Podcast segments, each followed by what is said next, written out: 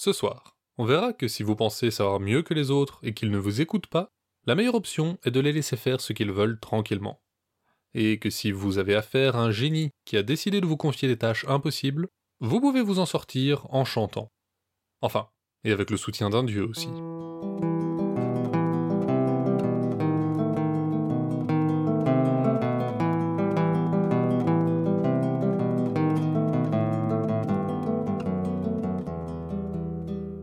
Vous écoutez Contes des Soirs Perdus, l'émission qui vous fait découvrir les contes et mythes que vous ne connaissiez pas encore et vous replonge dans ceux que vous aviez peut-être oubliés.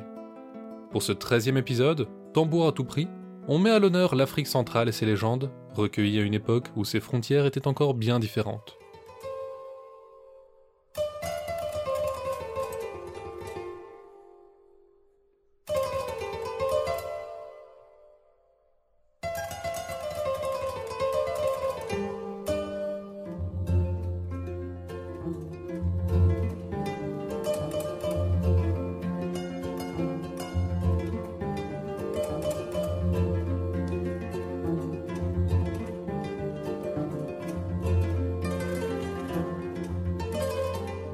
Pluie cessa, les nuages s'éparpillèrent dans le ciel, et Nkuba, la foudre, vint voir Kibogo, le génie de la pluie.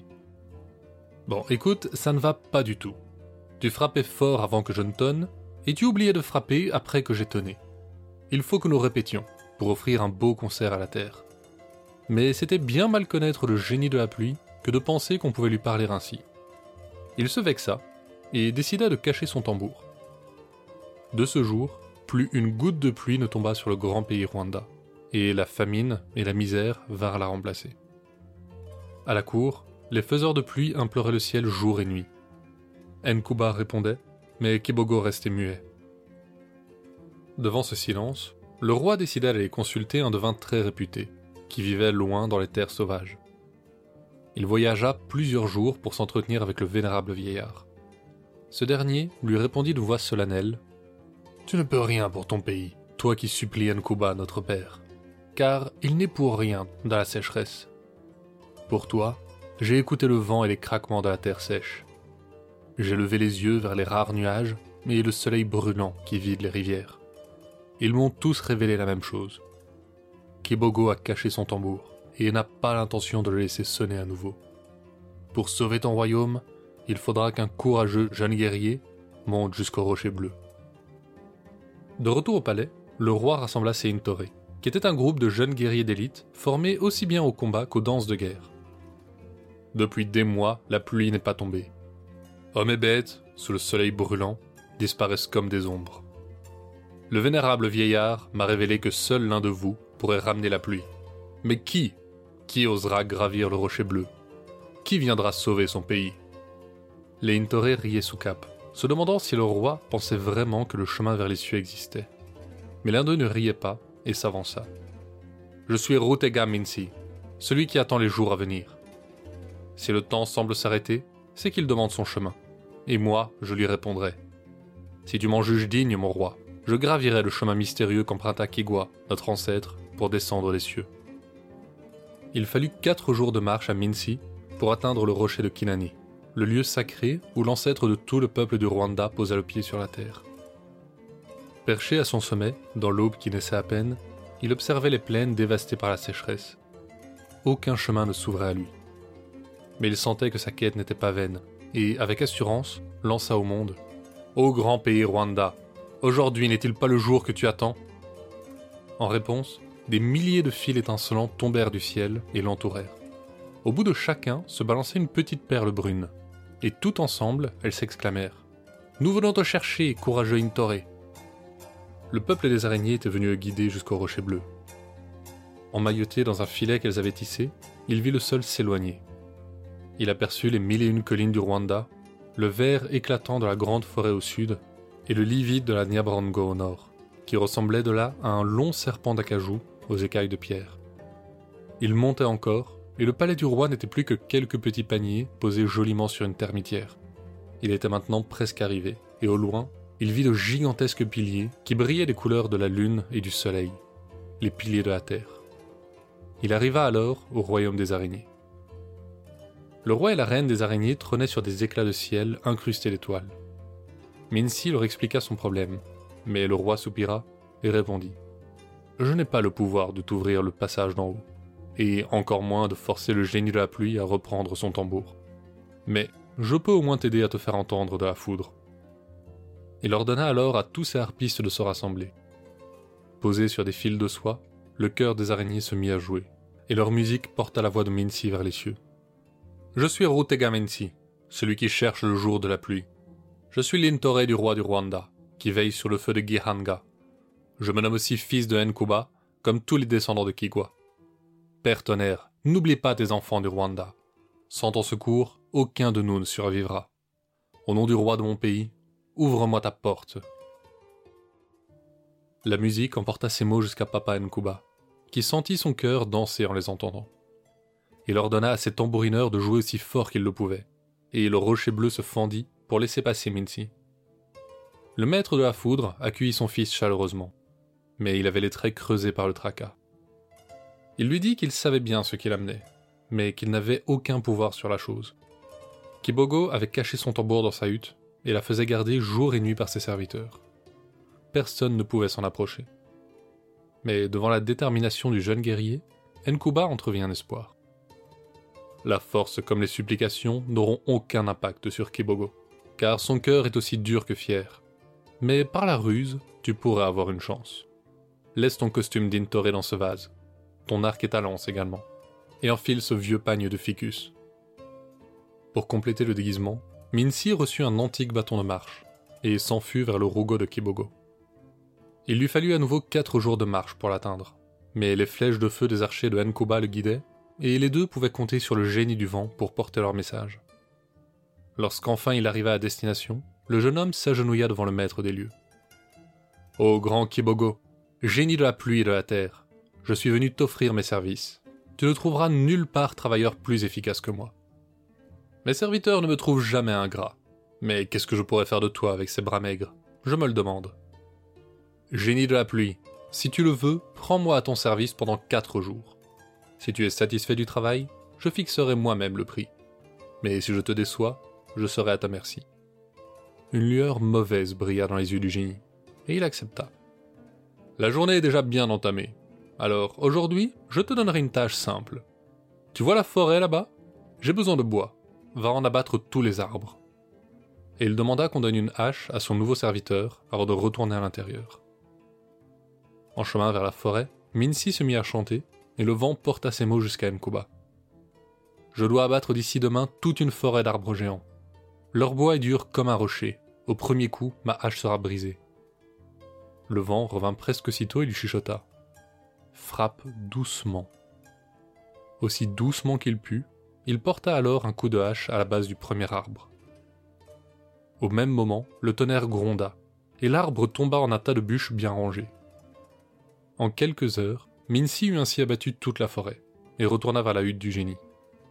Ce dernier n'en crut pas un mot quand le jeune Intore lui annonça qu'il avait rempli sa tâche. Mais un des serviteurs arriva en criant Maître, maître La forêt tout entière a disparu et à sa place se trouve un tas de bûches plus haut que le rocher bleu. Kebogo dut admettre que le jeune homme avait rempli sa tâche, mais son sourire revint rapidement.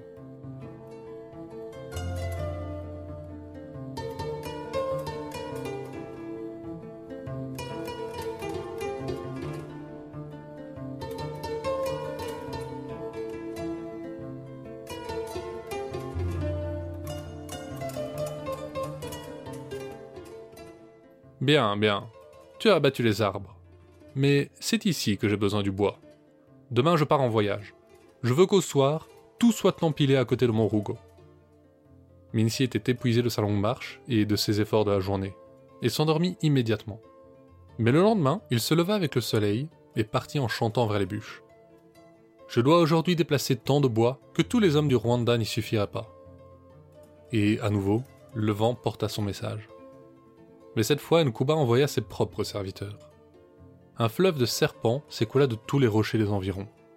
Chacun alla attraper une bûche et l'entraîna vers la hutte jusqu'à ce qu'il ne reste pas une branche sur la colline. Leur ouvrage terminé, les serpents repartirent, mais l'un d'eux alla se cacher dans le toit de chaume du Rougo. Quand Kibogo revint, il traversa une gigantesque allée de bûches pour rentrer chez lui, le seul espace libre qu'avaient laissé les serpents à une centaine de mètres à la ronde. Mincy attendait assis près de la porte. J'ai terminé la tâche que tu m'avais donnée. Pour demain, que comptes-tu me demander? Eh bien, fit le génie contrarié, puisque tu as dégagé toute la colline, maintenant tu pourras la labourer. Et je veux que cette terre soit assez fine pour y planter le lait l'usine. Le lendemain, Mincy mena le même manège, et cette fois, Papa Nkuba, en entendant le chant de son fils, envoyait une armée de taupes qui, en quelques heures à peine, retournèrent chaque centimètre de la colline, puis s'en allèrent sous terre, sauf une qui alla creuser son trou sous la hutte du génie. Celui-là fut stupéfait quand ses serviteurs lui annoncèrent qu'il n'avait jamais vu de terre si finement labourée. Mais il était confiant. Les lésines étaient particulièrement difficiles à trier, et il en fit porter une centaine de vannes chargées de grains sur la colline. Quand Mincy s'éveilla, il chanta qu'il avait plus de grains à trier que tous les greniers du Rwanda réunis ne pourraient en contenir. Alors, des collines de fourmis noircirent la terre. Chacune attrapa une bonne graine et alla la planter. À la fin de la journée, il ne restait plus que le mauvais grain dans les vannes. Et, une dernière fois, l'intoré du roi alla voir le génie de la pluie. Ce que j'ai fait en quatre jours, tous tes serviteurs ne l'auraient pas accompli en une année. Je vais me reposer, et demain, je viendrai pour le salaire de mes services. Kibogo était furieux, mais avec un sourire mauvais, il acquiesça. Il ne sera pas dit que je suis un mauvais maître, jeune homme, et dès ce soir, reçois déjà comme première récompense le rougo de la colline chauve. Mincy s'en alla et s'endormit dans la hutte offerte par le génie. Évidemment, ce dernier n'avait pas la moindre intention de le payer, et convoqua en secret quelques-uns de ses serviteurs. Mais le serpent entendit tout et discrètement, il alla prévenir la taupe avant de se diriger vers la colline chauve. Il réveilla son occupant et chuchota. Tais-toi. Les serviteurs de Kibogo sont en route. Ils vont bloquer la porte du Rougo et y mettre le feu. Mais ne t'inquiète pas. Quand ils arriveront pour leur besogne, la taupe pourra terminer le sien. Et en effet, quand le feu se déclara, Mincy était à abri dans une grotte proche. Au matin, il se lava, enfila sa tenue d'Intoré, se para de ses armes et descendit vers la hutte en chantonnant. Un troupeau de superbes vaches le rejoignit, et lorsqu'il se présenta au génie stupéfait, il lança. Ô grand Kibogo, pendant quatre jours je t'ai servi, et me voilà pour demander ma récompense. C'est la main de ta fille que je veux, et je t'apporte pour elle une belle dot. Il fit un signe en direction du troupeau. Kibogo, entre-temps, avait retrouvé ses esprits, et lui demanda de revenir au soir pour que sa fille ait le temps de s'apprêter mais dès qu'il fut seul avec ses serviteurs, il distribua ses ordres. Enfin, seul. Une petite fourmi s'était elle aussi cachée dans la hutte, et vint tout répéter à Mincy, qui fit ses propres préparatifs. Quand il revint chez le génie, tous les serviteurs de ce dernier étaient présents, ainsi qu'une centaine de jeunes filles. Kibogo s'exclama alors. Devant vous tous réunis, ce jeune guerrier va couronner ma fille. Rotega Mincy aurait pu avoir du mal à trouver sa fiancée parmi tant de ravissants visages mais un nuage de mouches arriva alors, et chacune alla voler autour des jambes d'une des jeunes filles, la piquant avec insistance. Aucune n'osait se gratter devant tout ce monde, mais elles sautillaient toutes pour faire partir les insectes et poussaient des petits cris à chaque morsure qu'on aurait pu prendre pour des acclamations. Mincy se dirigea sans hésiter vers la seule qui ne dansait pas et la couronna avec un sourire. C'est un grand honneur que tu me fais, génie de la pluie, d'avoir convié une telle assemblée pour me donner ta fille et ils partirent ensemble vers le rougo de la colline chauve, qu'on avait reconstruit pendant les célébrations. Malgré les circonstances, Mincy et la fille de Kibogo étaient heureux ensemble, et l'amour naquit rapidement entre eux. Mais un matin, le guerrier annonça à sa femme Dans trois jours, je devrais te quitter pour rentrer chez moi. Emmène-moi avec toi Tu ne te plairais pas dans mon pays. Les sources ne pleurent que de la boue. Tu mourrais de soif dans mon pays sans pluie. Le jour suivant, il annonça dans deux jours, je te quitterai pour rentrer dans mon pays. Emmène-moi avec toi. Tu ne te plairais pas dans mon pays. Le lait ne coule plus dans les pots, et les tiges desséchées ne portent pas de grains. Tu mourrais de faim dans mon pays. Et de même, le jour d'après, demain je te quitterai pour retourner dans mon pays. Emmène-moi avec toi. Tu ne te plairais pas dans mon pays. Même les larmes sèchent sur les joues des mères qui voient mourir leurs enfants tu mourrais de chagrin dans mon pays sans pluie. Finalement, le jour arriva. Je te quitte, ma bien-aimée. Je dois retourner dans mon pays. Emmène-moi avec toi. Regarde ce petit tambour, je l'ai volé à mon père. Ton pays va retrouver la pluie. Et ensemble, ils se mirent en route. Nkuba fit sonner ses tambours, et le rocher bleu se fendit pour les laisser passer. Les araignées leur avaient préparé un palanquin de soie, et de retour chez lui, Lindore Rutegaminsi sonna le tambour du génie de la pluie. Papa Nkuba rugit en rythme, et la pluie vint enfin abreuver la terre du grand pays Rwanda.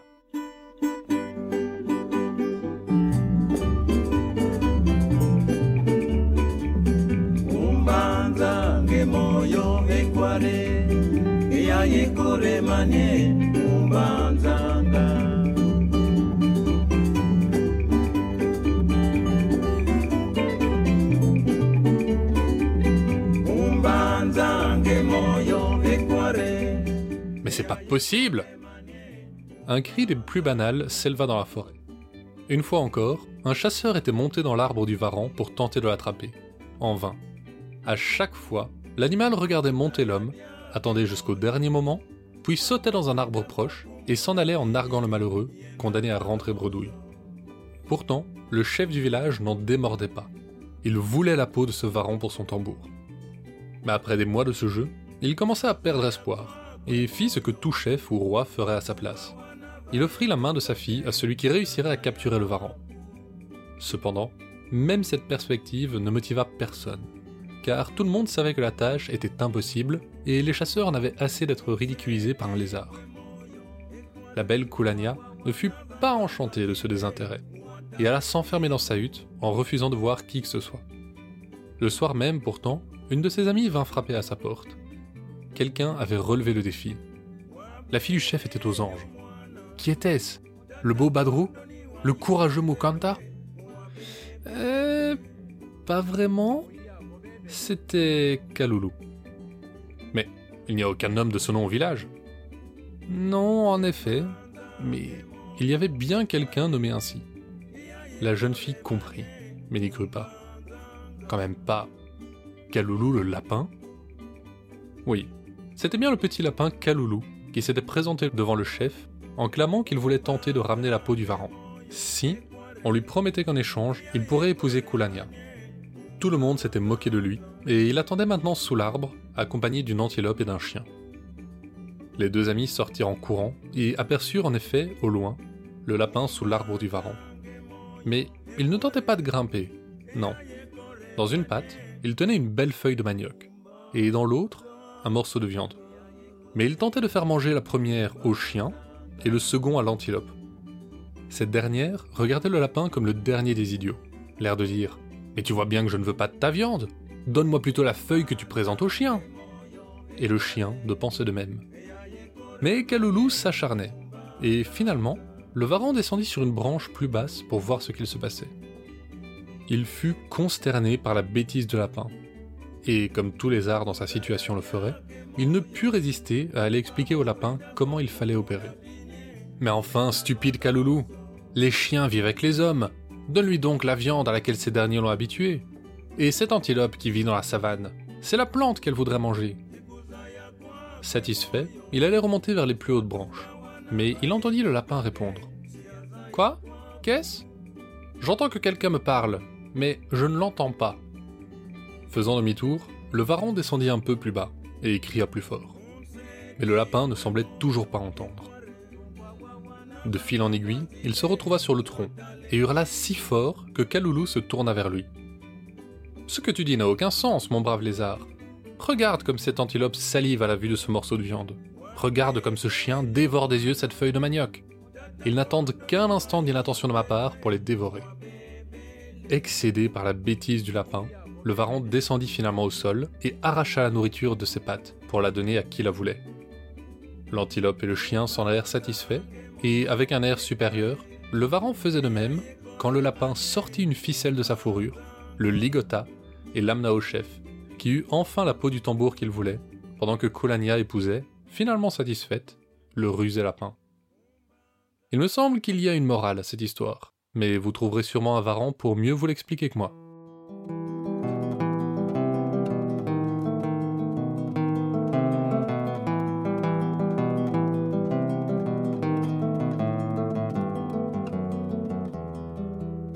Pas les mouiller, ne pas les exposer à une lumière vive et surtout ne jamais les nourrir après minuit. Si ces règles vous disent quelque chose, vous avez déjà une idée de ce dont on va parler. Sinon, ce n'est pas grave. Vous allez maintenant faire la connaissance du mogwai. Dans le folklore chinois, il s'agit de petits êtres maléfiques qui vivent autour des humains et leur veulent du mal. Ils sont dotés, selon les histoires, d'innombrables pouvoirs magiques.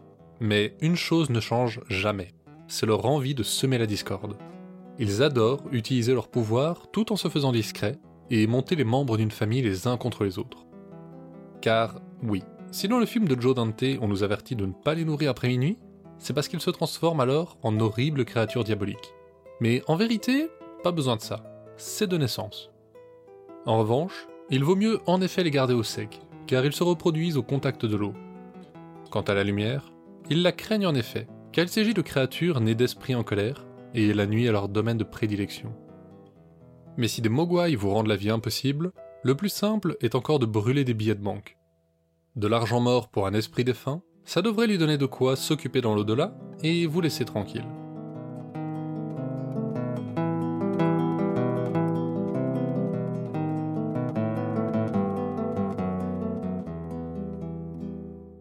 Les contes de ce soir proviennent respectivement du Rwanda et du Congo. C'est tout pour ce soir. Conte des Ors Perdus est une création de Lloyd Blake avec l'aide de Billiana Blake. Vous pouvez nous suivre sur Facebook et Instagram pour plus d'histoires sur les créatures du folklore. L'émission sort tous les jeudis sur vos plateformes de podcast, y compris Deezer et Spotify. Et si vous nous écoutez sur Podmust ou Apple Podcast, n'hésitez pas à nous laisser un avis pour qu'on puisse continuer à améliorer l'émission. La semaine prochaine, on parcourra les ruines de la Chine des Sui qui laissèrent les restes de leur empire se déchirer pour la paix, la liberté ou la conquête. Une époque qui vit s'élever des guerriers de légende, mais surtout une guerrière, prête à tout abandonner pour protéger sa famille. Son nom était Hua Mulan.